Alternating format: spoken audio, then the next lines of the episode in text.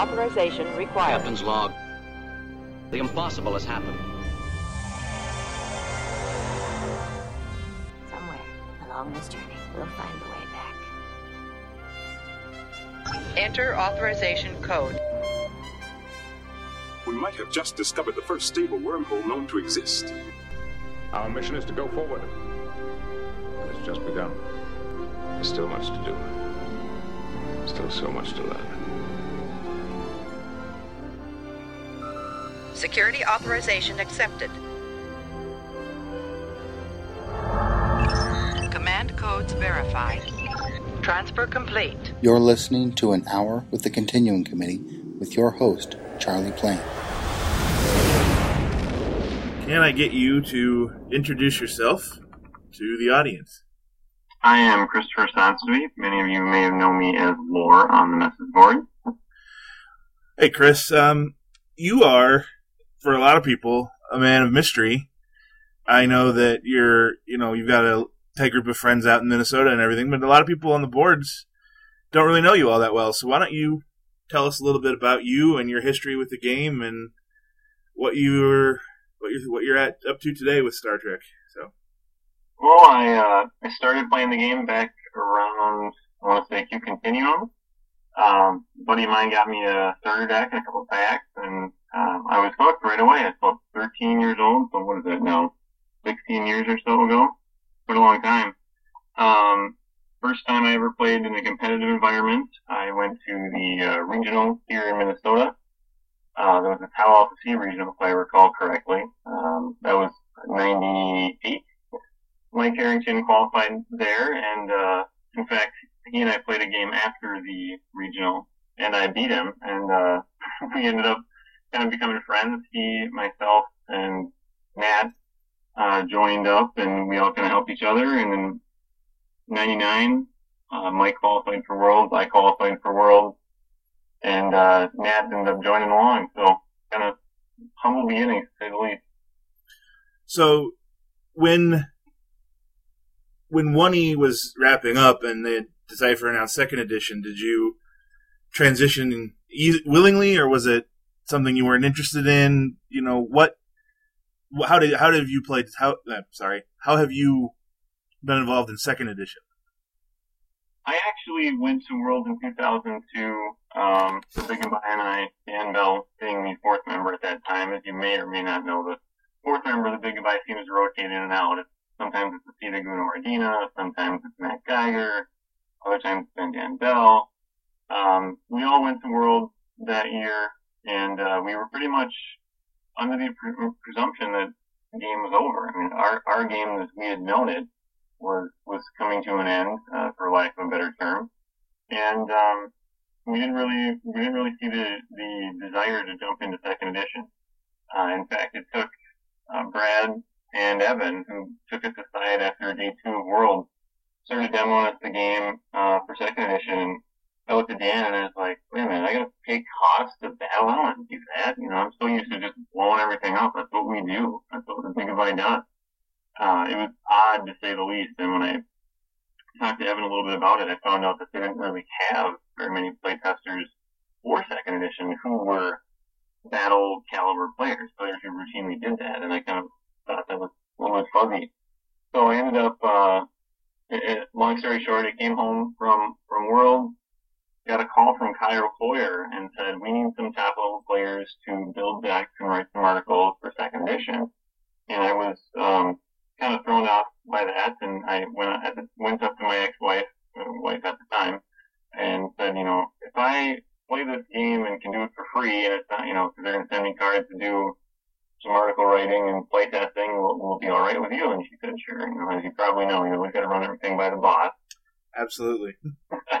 so that's what I did, and um, turned out they liked the decks that I had posted, uh, and um, Evan or Brad, and I may not remember directly who, one of them said, would you like to become a playtester? So, uh, sure. I said, why not? That'd be great. I talked to the, the boys and talked to Matt Reed, who had been picked, pick up the game as well, and uh, said, hey, you guys want to want to playtest the second set of this? You know, we're, we're already got some free cards coming, and as many don't know this, I'm kind of a sidebar. I won the very first second edition tournament ever because the pre-release for our area happened to coincide with the release of the movie Nemesis, and the uh, it was that weekend, and the the theater here opted to let us get a pre-screening Thursday night. So we ran our pre-release tournament two days before anybody else did. Nice. So, yeah, it's kind of a weird thing that, you know, a cool thing to have to be able to say you did, and, uh, as luck would have it, playtesting went well and called, uh, in Energize, where we started.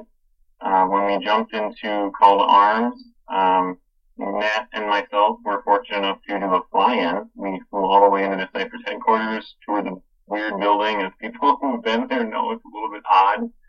Um, and played with a group of maybe, I think it was 10 other guys down there testing Call to Arms and, you know, learn, learn how the Dominion were going to work, learn how the Borg were going to work, really hammered out all those things. And, uh, one of my favorite things is I, I like to pretend that the Skeleton Crew is my idea because I told Brad, I'm like, this is ridiculous. I'll just do all my missions with four people. Next thing I know, the playtest file, we get a card that said you gotta do 10 with.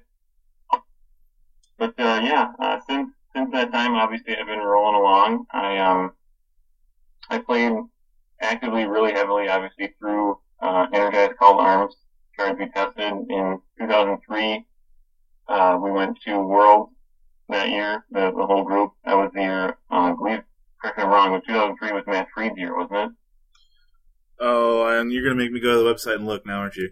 Um, I think 2003 would have been the first second edition Yep. World Championship. So yeah, I think that was yeah Matt Freed.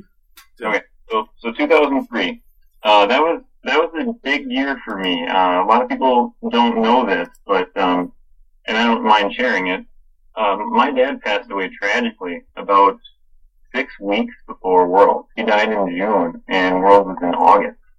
And, uh, you know, it was a really emotional day for me to be there and, and highs and lows. Obviously, you're feeling down about, about all, all the stress that comes with losing a, a loved one, especially,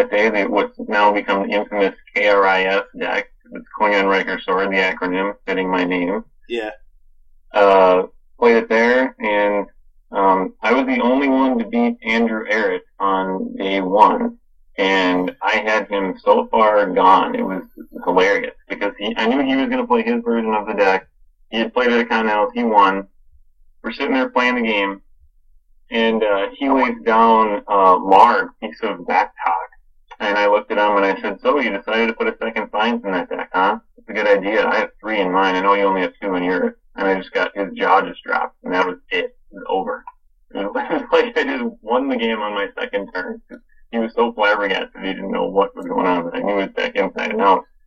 Yeah, that And- that uh, psychological component is overlooked a lot in in our game's history, at least. But I know that if you can play those mind games on people, it can be very effective.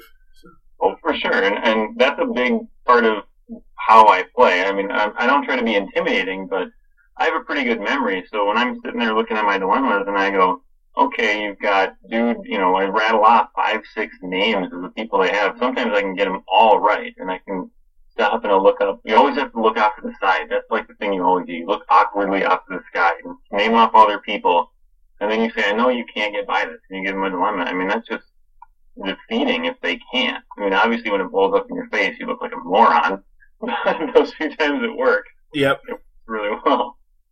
Um, so where where are we at? So okay, so World 2004. I'm kind of told by sisters and mom and everybody, you know, hang it up, have some kids, all those things.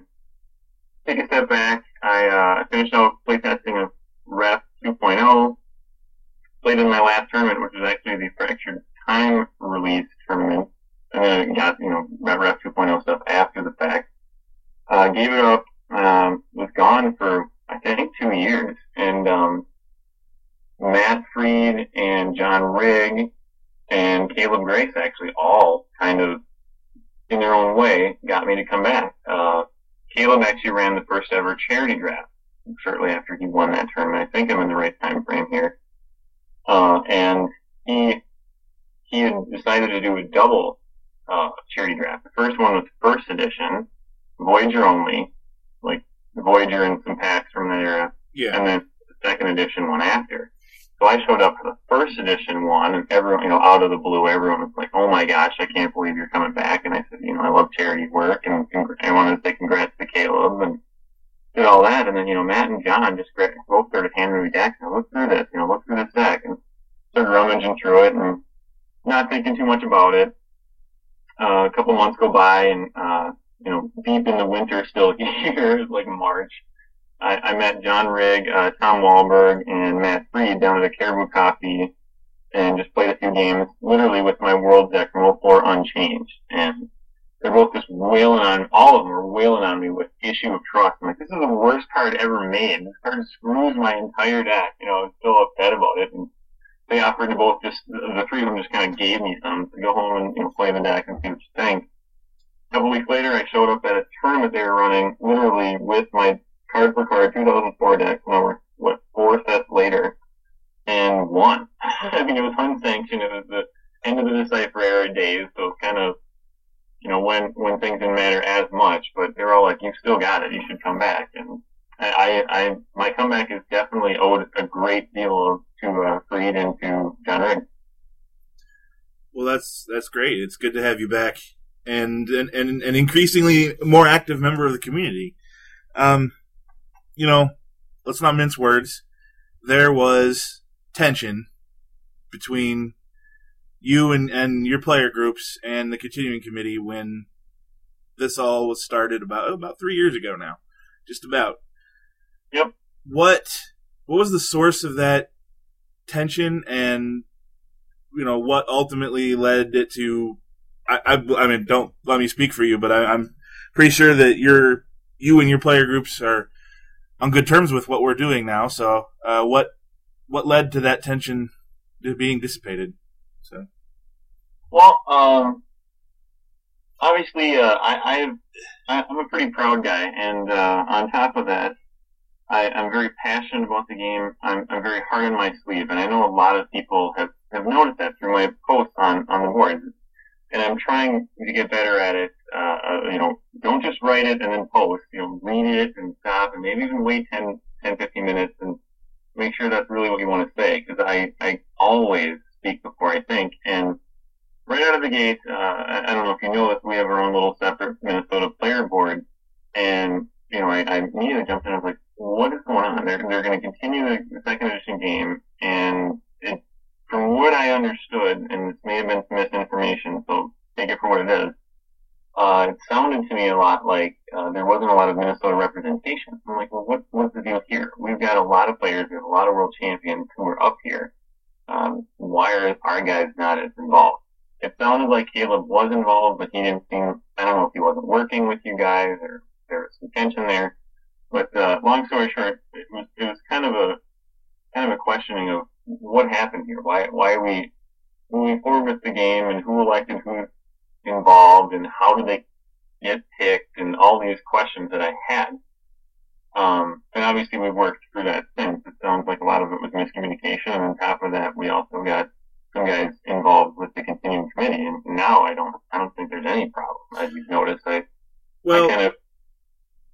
So go ahead. no yeah what happened and just you know just for and you and i have had this conversation a few, a few times but it's good to put it on a record and, and to this day I don't think that I've ever, I don't believe that we've ever met in person, and I hope that we can soon. But uh, Nationals in Chicago. Let's go. yeah, I'm gonna try. I'm gonna try. Um, what what what had happened is is it wasn't there was no intention to slight any particular player group. It was more of a the people who were volunteering for Star Trek for really the last two, probably even more, three years of Decipher's era with the game. Well, you know, Brad was Brad or Gerard were designing it, one or the other, and uh, Mike Keller was the one of the head judges, and Matt Kirk, Chris Lavin. Uh, I'm gonna mess up his first name. Breeden, Josh Breeden. I think it's Josh I think it's Josh. I know And- what you're talking about. I and met him. myself were sort of what had happened is Gerard had kind of taken over the game and and we were we, we he recruited us to like help him out because he was overwhelmed trying to do Star Trek and Lord of the Rings and all this other stuff. And uh, when he left and Brad came back, you know, he leaned on us to to do the same thing. So essentially, there was no Brad was the only staff member doing any work, and everything else was being done by volunteers. And, and I was doing a lot of it, uh, organized play stuff, and so was Matt and Josh and uh, Keller. But what it, and Darren Lacoste was doing the writing team at the time. So what had happened is when we found out everything was going to be canceled, it was really just it was a quick email to all the people that were already doing work saying, "Do you guys want to keep doing this?" And it was you know Caleb was the was the then world champion, so he was brought in, and, and we had uh, Matthias Kirali from uh, from Australia, and uh, it was um, Thorsten Wanek from Europe at the time. It was just kind of a really quick and dirty, like, well, we don't want this to end. Decipher's probably going to shut down their site, so we need to set something up real quick. And it was not any sort of. It's, it's simply the fact is you weren't you were playing, but you weren't. I didn't know who you were, and you weren't on the, the national stage at that point. Yeah. And, and no, not nobody from Minnesota really was, other than Caleb, who had just won. And it, so it, it wasn't let's keep the Minnesota guys out of it, or, or let's keep the California guys out of it, more than it was let's get the people who are doing stuff in, and then get stuff up and running, and go from there. So, you know, I definitely into you know, I to this day I, I'm very very interested in everybody's opinions and hearing what every player group says, whether they have four people or forty people. So there was never any. It, I think it really was miscommunication, and you know, I think Caleb was gonna was going through some stuff yeah, at the he's uh, time, and lots stuff going on. yeah, I don't really, I'm not gonna out his business or anything, but Caleb's going through some stuff, so he may have felt, you know, like we weren't listening to him, or he might have not have had the time he wanted to put in, and, and you know, we were moving quickly. I'm not gonna lie, we were moving quickly to get things set up. So I, I hope there's no hard feelings on his part. I, I don't think there are, but now that all that's kind of behind us, what are your thoughts on what where the game is and where the game is going and like what would you change if you could change something or what do you think the biggest obstacles are for us to look at going into 2011 Well, first of all, I don't. I want to say I don't think there are any hard feelings. At least they're not for me. I, I know you and I have mended fences, and I'm I'm grateful that I've been given the opportunity to come back into some of the capacities that I am working on. I think my article went up short just a short while ago about uh, the charity draft, and I, think um, you know, and, many hands make light work is what is kind of something I've always been taught, and I like that uh, right now. I, I feel like there's some sound leadership uh, in the continuing committee. I don't know that I would change, you know, the top of the order being you and yourself, and uh, I think Neil's the marketing director now. I think uh, James Hoskins is a great choice for uh, OP coordinator. Is that the right title for him? I'm not sure. Um, so I, other than a, a few changes here and there, I don't know that there needs to be a grandiose house cleaning. I, I like um, the fact that I really like the openness, honestly. Um, from from my schooling background, the best thing you can do is be completely open with everybody that's involved in the process. And the, the whole period of review thing was great. Like, let's all throw out some ideas because, you know, the 10 or 15 CC members can easily come up with their own ideas, but what about the 500 plus other players? I mean, let's throw their all ideas in there. Granted, you're going to have to eventually get to a point where you're going to make decisions on those things, but brainstorming, you can never have too many ideas. Um, I understand, you know, uh, that not everybody's going to agree with me, and not everybody, everybody's going to agree with you. But the point of the of the of the discussion is to make sure everyone's voice can be heard, or at least the ideas can be thrown out there. Absolutely, and you know, I would like to. Uh, we we want to expand our openness even more, but the, there's a fine line to walk there, because while it's true that many hands may make light work light work, there's another saying that I learned when I was in college in the computer science program, which, if you extrapolate it, is uh, adding more people to a late project only makes that later. so, and it goes along with too many cooks in the kitchen, where if if we're so open that everything that we want to do has go to go through you know, referendums and votes and debates, you know, we'll be, it'll take two years to plan regional season, you know, and we, there's a line at, at which we have to just act in an executive manner. But I, I, think that we can play with where that line is in terms of being a, a representative democracy versus a, a, republic and, and open that up more. But I totally lost my train of thought. Anyway, Oh, I um, would definitely agree with you. I, I think you're you're right there. In fact, there's a banking expression which is the same cliche, analysis by paralysis. I mean, you can look at the numbers 17 different ways, but it doesn't matter. The end result's going to be the same. You've got to get to a decision, and I think what the I think you guys have really done it right. You're we're we're past world. We've had a couple of months where we can kind of unwind, and we're in the off season, as everyone loves to call it. Um, and you're not you're not rushing a decision because you don't have to. I mean, obviously, in February, think you're not going to be able to ask everybody where do you want your regional location to be. You know, pick one of your 17 cities that we could pick from. You're just going to say you you guys get one, you guys get one, you guys get one. However, it shakes out. Yeah, I totally get that. Uh, I think I think there is there does need to be some type of line in the sand where you just say, okay, we made a decision you know, accept it or don't accept it. Right, and and I think one of the most important things that we have done over the past three years is being is our willingness to admit that we messed up and change course if necessary. I mean, there there's a lot of organizations out there that uh, don't do that. You know, they they make a decision and it proves to be a bad decision, and they won't admit that it was a bad decision, or they well, well, let's just keep trying it. You know, mm-hmm when you you know you don't want to give up right you know just because you hit a bump in the road doesn't mean you give up. But when you get to a point where it's more work to do what you're doing versus you know all right well we messed up. Let's take a look at it and fix it. Uh, you have to be willing to make that call. And i'm not so egotistical as to not do that. If i if i mess up i'm i'll fess up to it and we'll try something different and then if i ever mess up bad enough then people obviously have the chance to to say so and replace me or, or replace one of our judges or, or whomever. So I think well, that's the trademark of good leadership. You're able to say, "I made the decision. This was my decision.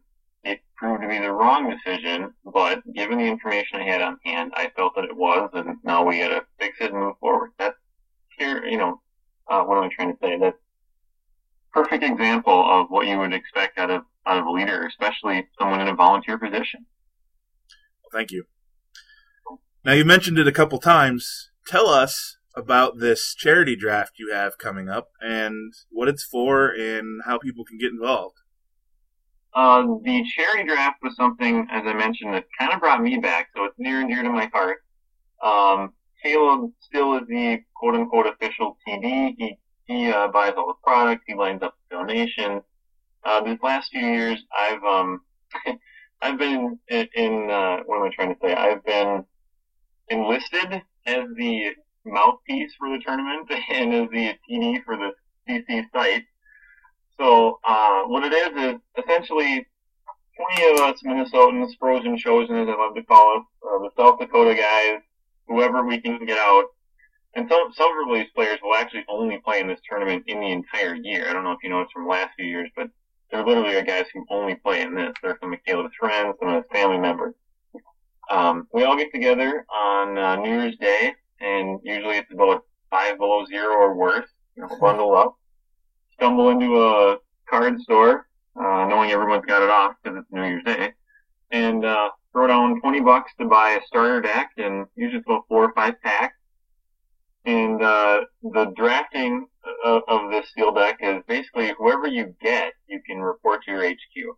So if I have, uh, for example, a Borg starter deck, and I want to draft um, Julian Bashir.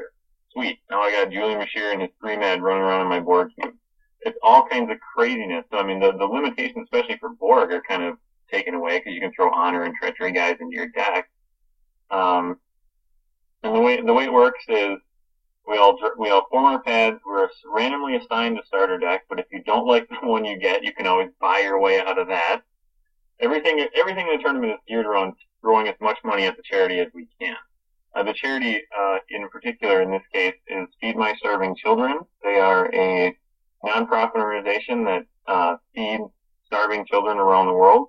It's a charity that's near and dear to Caleb's heart, and um, from what I understand, it's like 13 cents equals a meal. I mean, it's ridiculously low cost for, for meals. So, you know, two or three bucks here and there is going to add up in a hurry.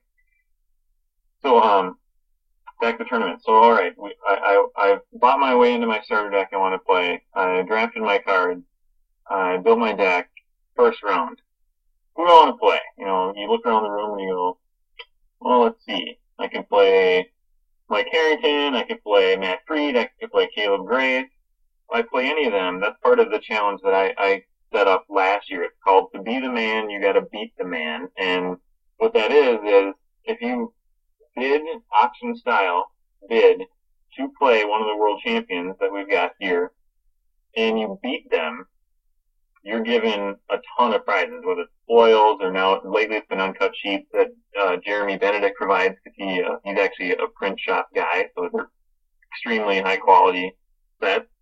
Um, and again, it's auction style, and we've we've had several times in the first round where the first game against Caleb goes for seventy five hundred bucks just right off the top.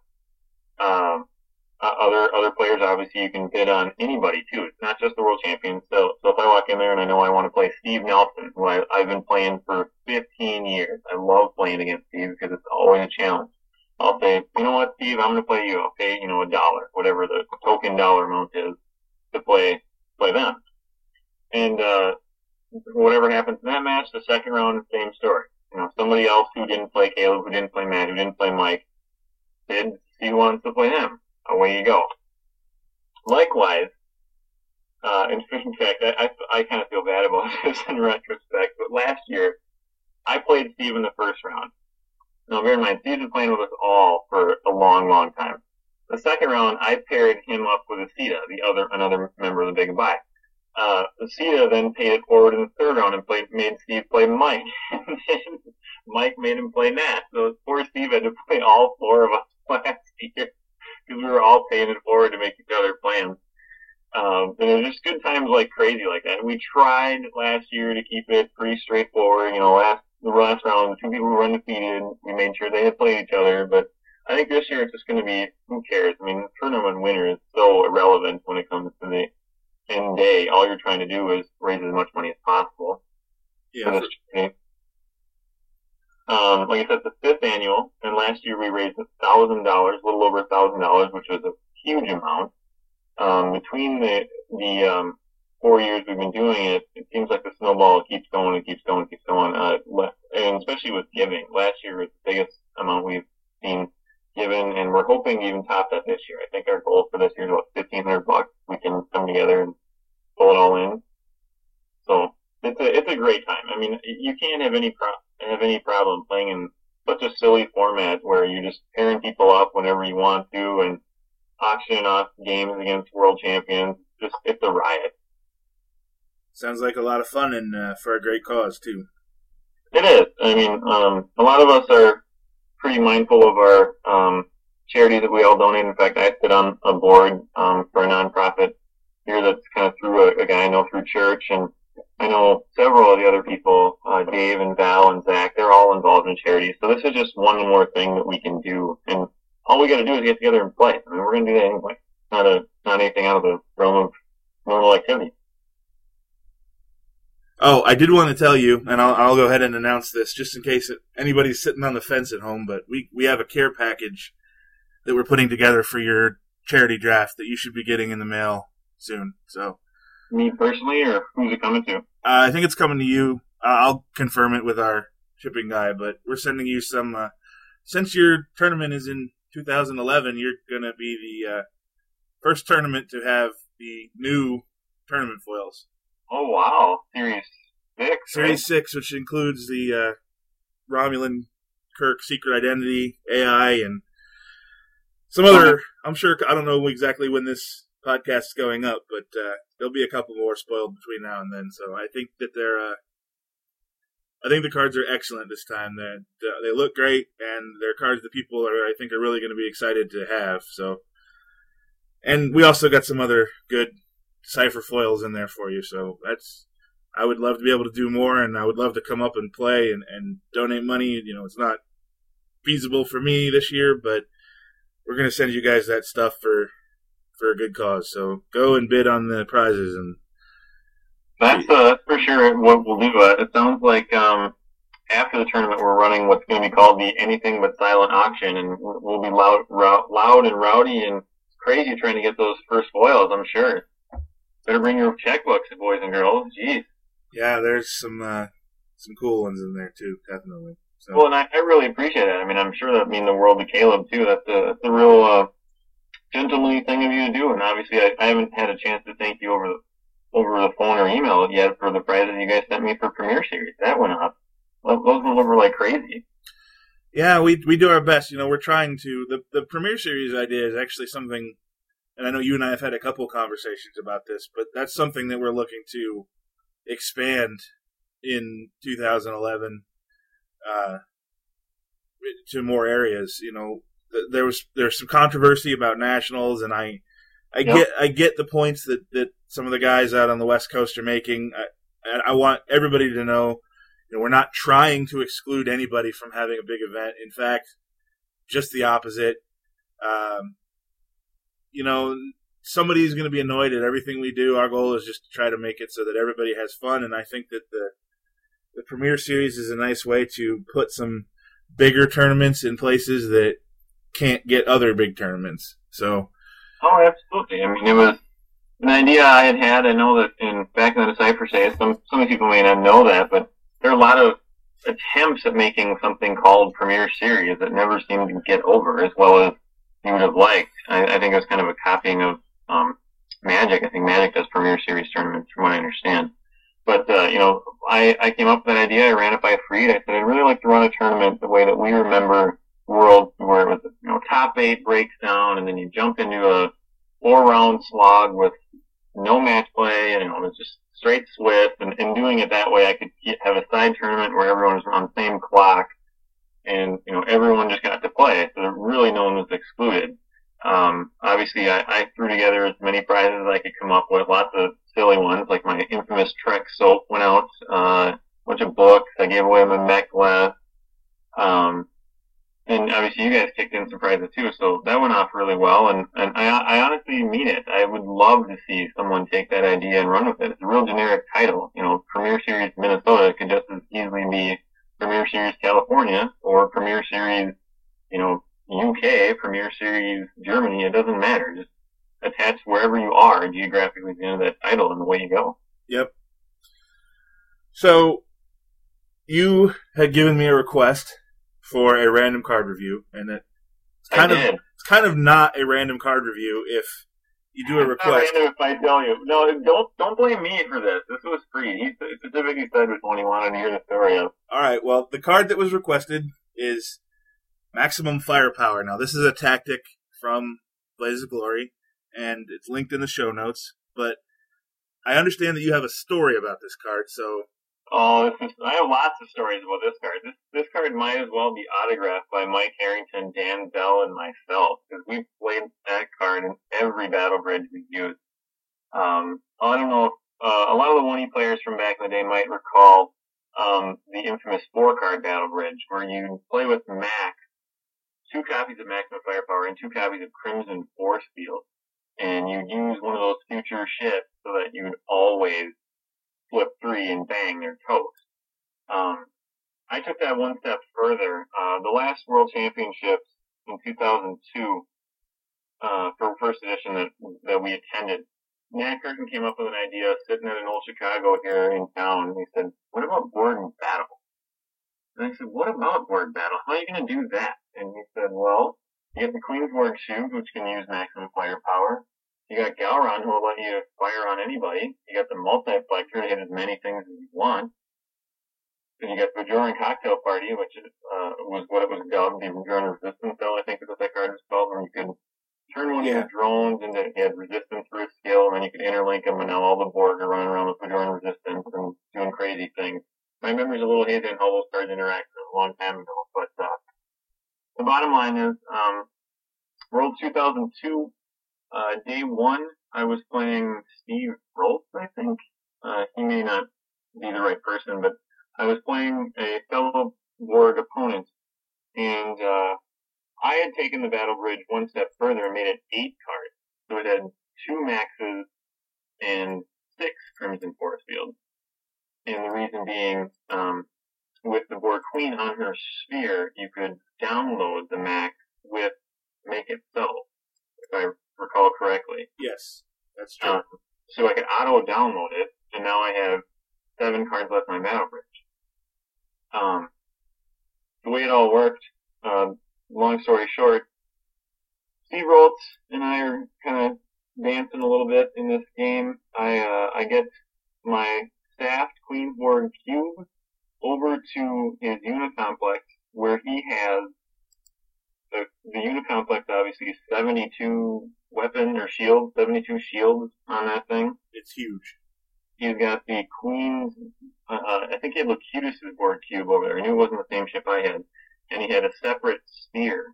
All, um, the two ships are on dock, because I mean, what are, what are you gonna do? You're Borg. We're not gonna do anything mean, right? Yeah. Uh, and my shields are huge, so I'm, I'm cool, right? No. Uh, I get Q's tented for, um, prefix codes, and this is, bear in mind, I had, I'd already got Galron of Borg on the ship, and, you know, my opponent's like, what are you doing? I go over to his Unicomplex, and I say, I'm gonna initiate a battle. I special downloaded my maximum firepower. I played my cues, I played my prefix codes, firing on his Unicomplex. I've shown my ma- my multiplexer drone. Uh, I jack up the weapons to, with, uh, I believe the divert power, I think was the card I used to, to get the weapons up. I have the weapons, uh, drone on my ship too. Long story short, I miraculously am able to direct hit the Unicomplex with one shot, with one ship. Wow. And I uh, do my three flips, bang, that one's gone. Show my multiplexer, do the three flips on his cube, bang, that one's gone. Do the three flips on his sphere, bang, that one's gone. You know, all three just both. And he's befuddled staring at me. He goes, "There's no way that was legal."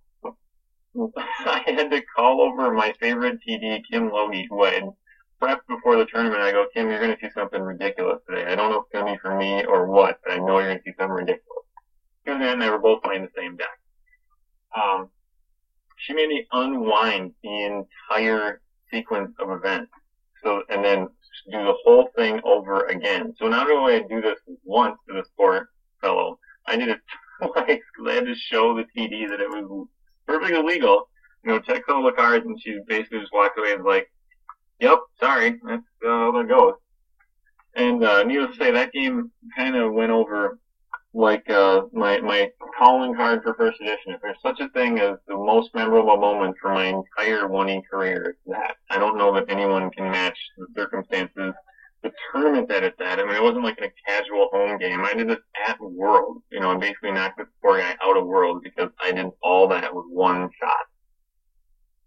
That is that is impressive. That is that's one E though too. You know that crazy Borg are gonna download prefix codes and yeah, that's To say it's the case. that's one E all the way. I'll tell you. So, That is why I love my maximum firepower. Well, it's a great it's a great tactic uh, if you can get a hold of it. Unfortunately, it's kind of hard to get a hold of these days, but you know, six the plus six to attack in and of itself is good, even if you don't have a future ship and hmm three draws is is really good if you do run the Future Enterprise, which coincidentally is one of the new 1E promos coming in 2011 at Series B. So, an awesome alternate image of the Future Enterprise. That's pretty If, sweet. if it hasn't been spoiled already, it's it's it'll be spoiled soon. So spoiled on this, if nothing else. yeah, the, the image is it, it, I can't describe it. It's it's a just a beautiful shot. It'll look great on the foil paper, and I can't wait to see people use it. So so just in the spirit of doing a random card review, So now that we got our, our fake random one out of the way, right? Yes, now that we have a fake random one, I have randomly selected. I have a stack of about 10 cards here. And I randomly picked one of them. And interestingly enough, it's one of them that has recently been errated. And it's Captain on the Bridge. So, Oh. Captain on the Bridge says basically lets you play your captains on your ships at cost minus one. It used to be non unique, meaning it was cumulative. Now it's unique. So, what did you think of this card, and what do you think of the change to make it a unique event?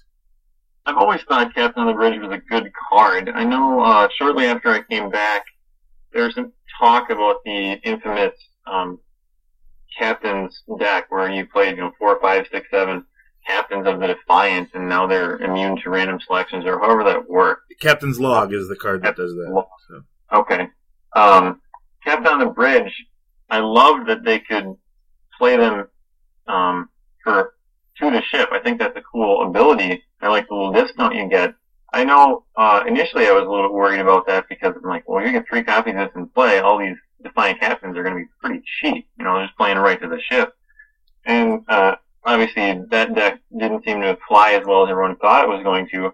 But um, in general, with original thinker Kirk, it's it's ridiculous. I mean, you just oh, I I got by a dilemma for you know playing five counters worth of personnel, and now I'm gonna just play them for two or play them for three to my ship right where I was. That's you know it seems a bit uh, overpowered.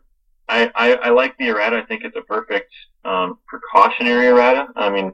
I can't, can't speak to what's coming out or not coming out, but if we make more defiant captains or more captains of the original Enterprise, like you made William Decker uh, not too long ago. I think um, I think it's a great uh, card now. It's more balanced, and you shouldn't need to have any other changes. Well, er- the errata to Captain on the Bridge reminds me of the errata to Party Atmosphere four or five years ago, Yep. which made it unique because it essentially a card like pre-errata Party Atmosphere or pre-errata Captain on the Bridge essentially says every event or every commander that the design team wants to make from that point on, you have to cost it more than it actually costs. Yep. Because you always are going to assume that it's they're going to be able to play it for at least minus two or minus one. So you end up having to make, you know, six cost captains or five cost events that would normally cost two or three. And it ends up really limiting what you can do. So for, for that reason alone, for opening up design space alone, I think they're good changes. Yeah, I, I agree. I think that was a, a really good um, errata. Um, just like I said, precautionary. It, it, it doesn't need to be an amazing card. It's still going to see use because of what it can do already. You don't need to be able to have three of it in play. I mean, that's kind of overkill. Yeah. And, and if we know anything about the players of this great game, it's that they find a loophole anywhere. They'll exploit the crap out of it. I mean, Michael Van Bremen, case in point, that, that guy comes up with so much stuff that's off the wall. The Montgo Valdeck is genius. I was, I was actually talking to him at, at Gen Con and uh, commented that the, the mission transport crash survivors was was made pretty much to deal with you know that kind of Stuff. and uh, we I, it occurred to me when I was talking to him, like we should have come up with a, a story for that mission so that it could have been you know MVB as the abbreviation instead of TCS. So I, I thought that would have been a nice little in joke, but we didn't think of it in time, and oh well. He was he was flattered that he broke the game and got a got a card made. So Yeah, and and I think you have a lot of players like that who, uh, I, I know there's a hot button issue right now, Legacy. I, I think the, the idea of Legacy was, I want to get some people to play with more skill dilemmas, and this dilemma should, you know, help them that way. Uh, it doesn't seem like that's what we're seeing. We're seeing people who are just throwing a bunch of oddball skill dilemmas, not really caring what they are, what they do, just to abuse legacy. And you know, I, I kind of look at that. And I, I in my mind's eye, I can picture what the design team wanted that card to be, and then I see how it's used, and I'm like, that is not at all what they pictured was going to happen. But you know, it is what it is. It's a card that I think is uh, going to see some use. I don't know if an errata is coming. Maybe it is. Know there's a lot of talk about that. Uh, but it's a really interesting card. To say the Well, if it were up to you, would you errata it, and then what would you do to it? Um, I don't know. See, I, I haven't had my chance to play this card, which is, I don't know if I'm just low to the party or what the case is, because if I were going to play a Legacy final file, I would probably play it how it was intended. Um, being a fairly good skill tracker, I would use Legacy as my backup and use the five, six, seven bouncing walls that I could come up with as the way that I'm going to stop you. And if I don't get them, you know, I try to bail myself out with Legacy because Legacy can whip. I mean, that's the one thing that I've brought up several times. You can totally airball it, even if you draw one of the legacies with that legacy, you give them the one, you know you only have one in your pile, you can still hit it and they can get a luck sack of Rogueborg ambush and Reno gun the floor and, you know, some type of other extra skilled one that issue of trust. Now they're by it, you just look an idiot. Uh, if I were, um, to errata legacy, I think your best bet is to make the, um, requirement of flipping the dilemmas bold. Uh, Matt Freed has been running crazy with a cadet deck around here at regionals. He won, he won day one premier series with it. And he's using a fractured time Kirk because it's not a dark shot. You know, you can see what it is, you can figure out if you find a way to get by it, and then you can try to get by it. He doesn't work against Legacy. And the first complaint, uh, he, I got from him when we saw that card was, crap, you know, I don't want to use OT Kirk because I don't have to pay the five counters every time. I'd really like him to work on that dilemma, and it's weird that it has no requirements. Because there are several, from what I understand, there are at least two or three other cards that say if you're facing something you can't get by it, you can't meet the requirements, however the wording is. Yeah. Um, but but honestly, I I strongly believe that there are a ton of counters for for legacy. Obviously, there's counters to those counters, muscle, distraction, grab, trap, stuff like that. But you get bridge after stuff. You've got uh, nothing happened. You've got Krim, who if they're playing a legacy pile, they can't do anything about Krim because they're not going to have the secret identities and the likelihood to get rid of Krim, or they leave Krim at their HQ and they use them that way. And, and with Crim, you're bringing out affiliations not being allowed to play Bajoran. Um, you've got inversion mystery. I mean, hi, I'm Voyager. That's enough of that. You know, you just, there seems like there are a lot of ways to shoot holes in that pile. And again, with the card being able to whip in and of itself, I personally don't see a problem with it. But again, based on my limited experience here, um, limited, based on what I've seen with other other top players, I don't see them running it. I've talked to our top players at several tournaments, some of the Iowa guys, some of the South Dakota guys, Minnesota guys. No one thinks, seems to think that it's this be all end all pile because, you know, they're, they're not as, I don't want to say risk averse, but they would much rather give you two or three dilemmas, have one stick, the other two bounce, and you're stopped, than give you legacy, have it with you solve. So, Yeah. Well, all right, Chris. Are there any particular things you wanted to ask me since we're, we're sitting here? I'm really curious. Um, I know the period review review was up.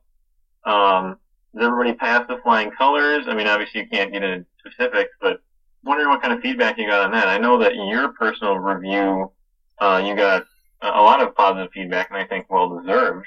Um, I'm just curious how everything, because there's so many other people involved. I'm wondering if there's Well, i until you know, until a certain the way it works is that all the votes of no confidence are cast privately, and there's a there's a, a specific number that has to be hit that's based on the percentage of active tournament players for the particular community.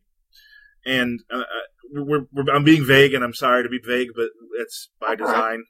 Um, I don't find out if anybody voted for me unless it hits that number. So as far as I know, uh, n minus one people could have voted for me to be replaced, and I really wouldn't know. I mean, I could probably get Keller to tell me, but it, I wouldn't really want to put him in that position. So you probably don't really want to know anyway. I mean, you don't want any hurt feelings. yeah, I, And, well, I would never, I would never, he would never tell me who, but he, I know that when when the review is over and it doesn't call, it doesn't come to a call.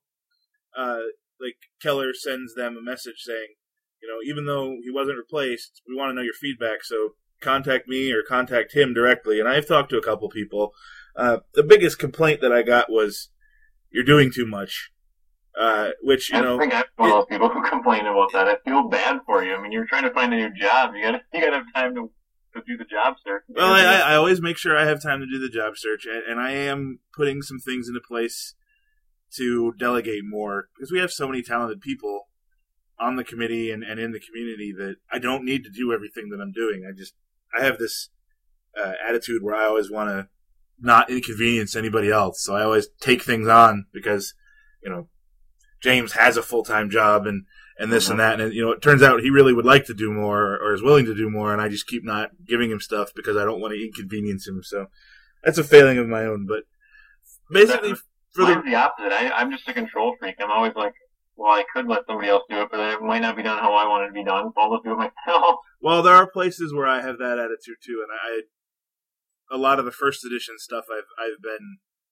more hands on than I would like to be ultimately, but first edition has had some trouble, you know, had a couple rocky years, and now that things are getting a little more smoothed out, I can start transitioning out of doing some of that stuff because there are people in place that I trust to do these things. So the, the biggest thing with the period review, other than you know the judge reviews and my own review is it's really more tell us what's going on you know and and i've had some good constructive criticism on a couple people and i have been uh, communicating with the people you know um, a couple people have said i don't well what's up with this guy or what's so and so doing? I don't ever see him do anything and i've i've shared that with people. I, I would like to expand the whole review concept more next year. It's just finding the time to sit down and really figure out how to expand it so that it doesn't become a popularity contest, which you don't want it to be, or more trouble than it's worth. But uh, we got some great suggestions. I mean, the the, the organized play review that, that ran through November, and, I know by the time this episode goes up, the the poll for that will be running. Uh, was extremely helpful, and we got some great ideas out of that. And the poll will give us even more a really good sense of where the community is on these issues and help us figure out what to do. So hopefully we can put something into place and, and give it a try and see how it goes. But yeah, it we're always looking for feedback. Anybody should feel welcome to contact any member of the continuing committee or me if you don't feel comfortable talking to that person. Uh, if you have a marketing idea, you can go to Neil. If you have an organized play idea, you can go to uh, James or Dave or Matthias or Thomas. You can go to me or Brad or, or whomever you want to talk to. We're always willing to listen and hear what you have to say. So, All right, I, I've got one more question for you, and I don't want to put you on the spot, but uh, uh, Neil seems like he's a little bit uh, jealous that we haven't had the numbers for World that we um, that we had uh, over overseas here at home. And from what I understand, looking at the regional layout, Germany and the UK both those two player bases have roughly combined 60, 70 players, and we got a 54 player turnout at World. Uh, what's your plan to try to top that number, and um, how can I help? come to Gen Con in 2011 and bring all your crew with you because we have some amazing stuff planned for Gen Con 2011. And if it works, it'll be something we can do regularly. It'll be something that we can put into place in other areas. I, I'm really not trying to be, I don't intend to be vague here, but I don't want to, I'm going to knock on wood, but I don't want to jinx any of these deals that we're working on. We have spent the last three years building up good faith credit and a good reputation with the Gen Con staff, which is affording us some opportunities this year that we haven't had in the past. Uh, Okay.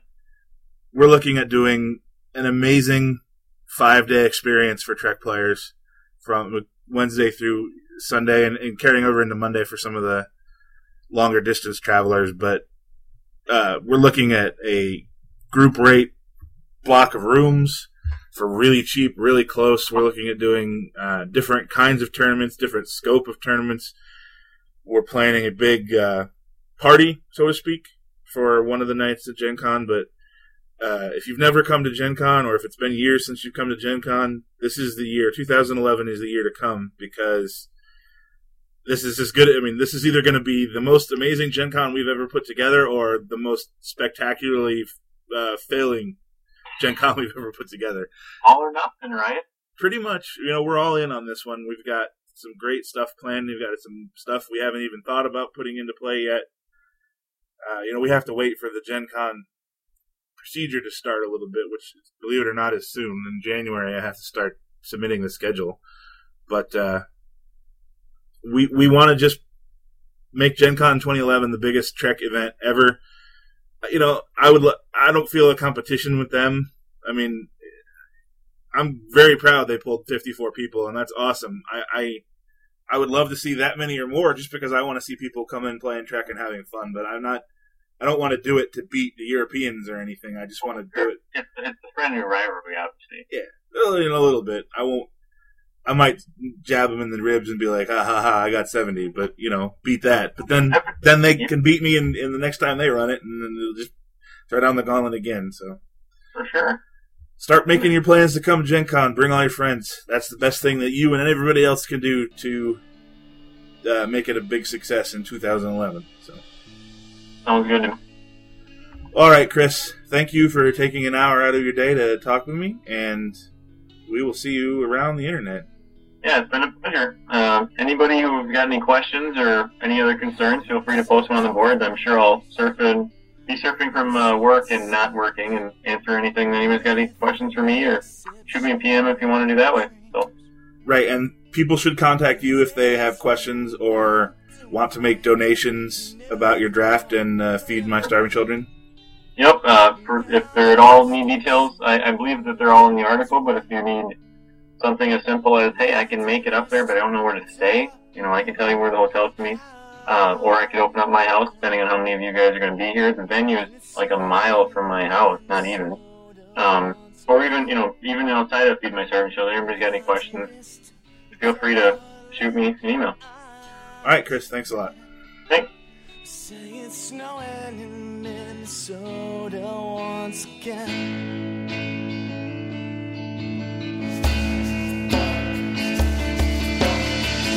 Have you found what you're looking for? Have you found love? Or have you found happiness from up above? Tells me I still pretend that everything is perfect and well I'm just confused and I'm missing my best friend. Would you like to be a guest on an upcoming episode of An Hour with the Continuing Committee? If so, visit our website at www.trekcc.org slash forums and send a private message to Midnight Lich. That's M-I-D-N-I-G-H-T, capital L-I-C-H.